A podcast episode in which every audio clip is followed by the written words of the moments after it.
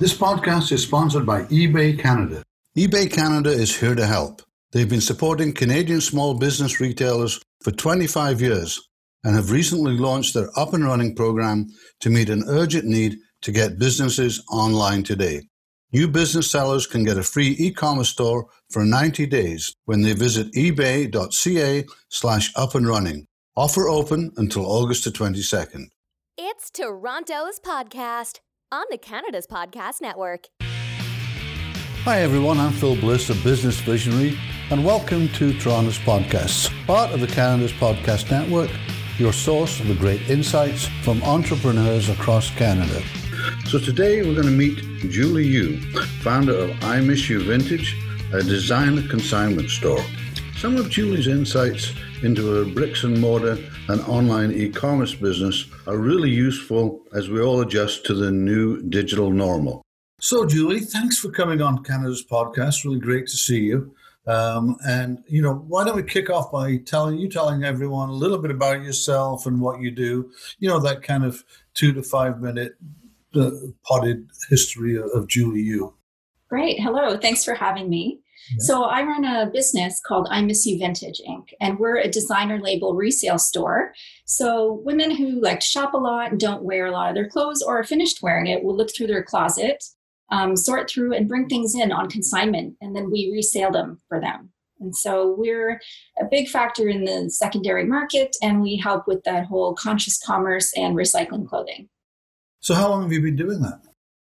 I've sort of been running this business for more than 20 years, but mm-hmm. uh, it started off as a student hobby.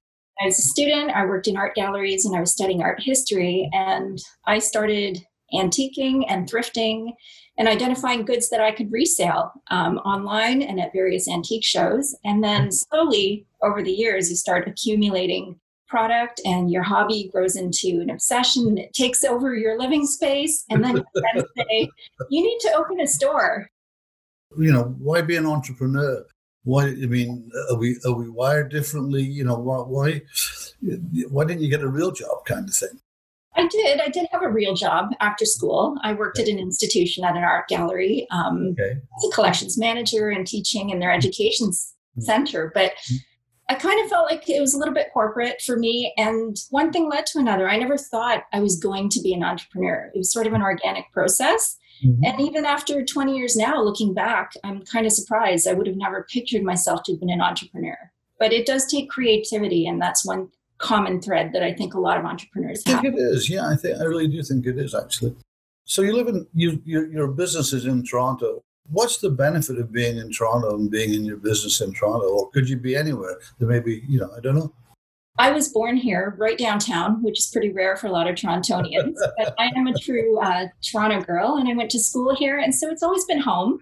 No question for me of where to start my bricks and mortar because that's where I live. However, in this day and age, uh, really, my store is global because I'm online, and mm-hmm. so all my objects are being shown in the homes of people around the world thanks to mm-hmm. e-commerce. What do you think is the best thing or things about being an entrepreneur? Especially now that you realize that there's a comparison to working in an institutional environment versus an entrepreneur environment? There's pros and cons. I think the big appeal of being an entrepreneur is you can do what you want on your own time, yet at the same time, you end up doing it more of it and all the time. So you can't just put it down uh, after five o'clock, you're done work the way you would um, a standard nine to five job. But you know, you can also go to the bank any day you want. You can do your groceries anytime. Um, something about the unstructuredness and um, the creativity of having problems thrown at you and being able to deal with them on your own, and you're more invested in it. You're in the retail business. I mean, you know, uh, I don't want to kind of bring in the pandemic, but why not? I mean, it's living with us at the moment. I think we've got to you know, and you're in retail, you have a retail outlet. Uh, um, what do you think is the future of retail over the next five years, five months, whatever? Well, especially coming from a very um, heavily foot trafficked, uh, volume based retail bricks and mortar store, it's mm-hmm. certainly a change to have to close and then you lose that foot traffic. So we've had to adopt, uh, adapt by shifting to a purely e commerce strategy. Mm-hmm. We've had to put all of our product online because people can't come to us And even still, as we're gradually reopening and we're in the recovery stages, some people just aren't comfortable coming in and it's just no longer the same. And of course, discretionary spending is being reduced. So, to answer your question, the future of retail, I think, is um, becoming more service oriented and going online. I don't think you have an online background. What made you go online? How did you do it? Because I think, you know, certainly a lot of retailers have gone online, but a lot of, not just retailers, but a lot of people are seeing now, I got to be online. So, you know, maybe you can just let us know you've lived it. How did you do it? Who did you do it with? You know, what what what, was the process? Because it's an it's an important thing that, that, as I said, all of us are looking at increasing our online presence. So I first started online way back in 1998 on a platform called eBay. So I'm very comfortable being online and um, I started early on, but I understand those people who don't have an online presence now and they're wondering, how do I get online all of a sudden? I say choose a platform that gives you um, broad exposure to a really wide audience and just register. And I think a lot of them make it very easy right now. Uh, for example, like eBay, they have certain programs that you can sign up with to really get small businesses started. You're a Canadian business. Do you sell your stuff all over the planet, or would you say you sell it mainly to Canadians? What's the difference between your online business and your store business? Oh, we sell globally. Uh, we've sold to countries all over the world uh, Russia, Hong Kong, Singapore, uh, everywhere. It's actually quite exciting to see sometimes where the orders come in from. We recently had one from Oman. How do you find those people? On platforms like eBay, they have a huge global reach. And so you know that millions of people are, are looking at your listings. Uh, we also have our own standalone website, but uh, again, driving traffic is also a main consideration. But it's it's a way to expand your business and have your products reach people all around the world because it's not just reliant on who steps into your retail store. This podcast is sponsored by eBay Canada. eBay Canada is powering Canadian small businesses. Go to ebay.ca slash up and running to open your online shop. As you said, you, you kind of progressed slowly in, into being an entrepreneur without really realizing it may, maybe. Taking that into account you know that, that progression would you recommend that? Or would you sort of knowing that knowing that now was there a better way for you to become an entrepreneur I think back then, even the idea of going into business or being an entrepreneur wasn't something that appealed to me. Um, this started as a hobby and a passion and a creative drive. Uh, you know, I was someone with an artistic and history background. So mm-hmm. mm-hmm. selling these one of a kind vintage items sort of led to that, into the commerce section of it. A lot of people go to business school, um, e commerce marketing, um, online sales, all of those things are fields right now it's hard to say because my process was organic, but it's always good to educate yourself and sort of read up and stay current on the field that you're going into. I'll ask this of everybody because I get some fantastic answers for it. What's the best piece of advice you've ever received? There's always going to be things as an entrepreneur or when you put yourself out there through your business um, in what you're selling or even your persona, and people can be ruthless and I remember when I first started, I took every little thing very personally. If somebody didn't like something, I took it personally. And I don't know if it was youth or anything, but somebody older than me, a mentor, did tell me, you have to have thicker skin. None of that matters. And still to this day, I think that, that statement. Yeah. And it's important to be resilient as an entrepreneur mm-hmm. and to believe in what you're doing and to keep going. And there, there always will be people who may not have positive things to say, but to um, keep going.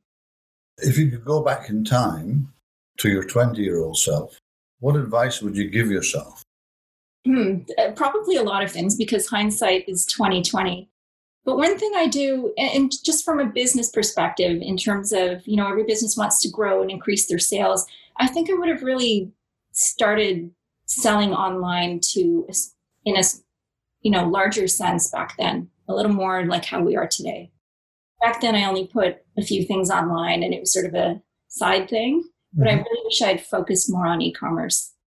You know, with, with so many negative things going around today, but I think it's important to see, you know, what are you most excited about in your business, not anyone else's business? over, over the next little while? We're doing actually almost better than ever now that we're putting things online. So that's always good news. And because we're a resale shop working on consignment, we get new things coming in every day. And that's what makes my job interesting and what I have fun with. You never know what's going to come in through those doors. Mm-hmm. And we're still excited that we have such a large body of great consigners and we have all these new items coming in. And now that we can sell them to the world and continue doing what I love without the fear of having to close my business, mm-hmm. considering what's going on in this world. Okay, we're going to go through some what what I call rapid fire questions, and I think that I mean don't think too hard about them. I think I know what this one's going to be. If you weren't doing what you were what you're doing now, uh, what would you be doing instead? Work wise, or just sitting on a beach? work wise, work wise. um, you know, I'm. I think uh, I might go back into um, antiques or something related to art history. What books are you currently reading, listening to? You know, it doesn't really matter. Uh, and what would you recommend to our audience? Oh, to be honest, given my time, I don't have a lot to um, read, but I am a lot of time to read. But uh, I am reading um, a recent book that was put out on the YSL Haute Couture collections, just so I always combine personal enjoyment with research for work.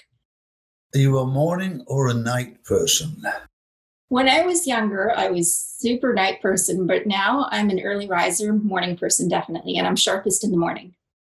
I, I, think it's about 80 20 morning. It's, it's for, for I know. Life, kids, you kind of have to be a morning person. It forces you to be.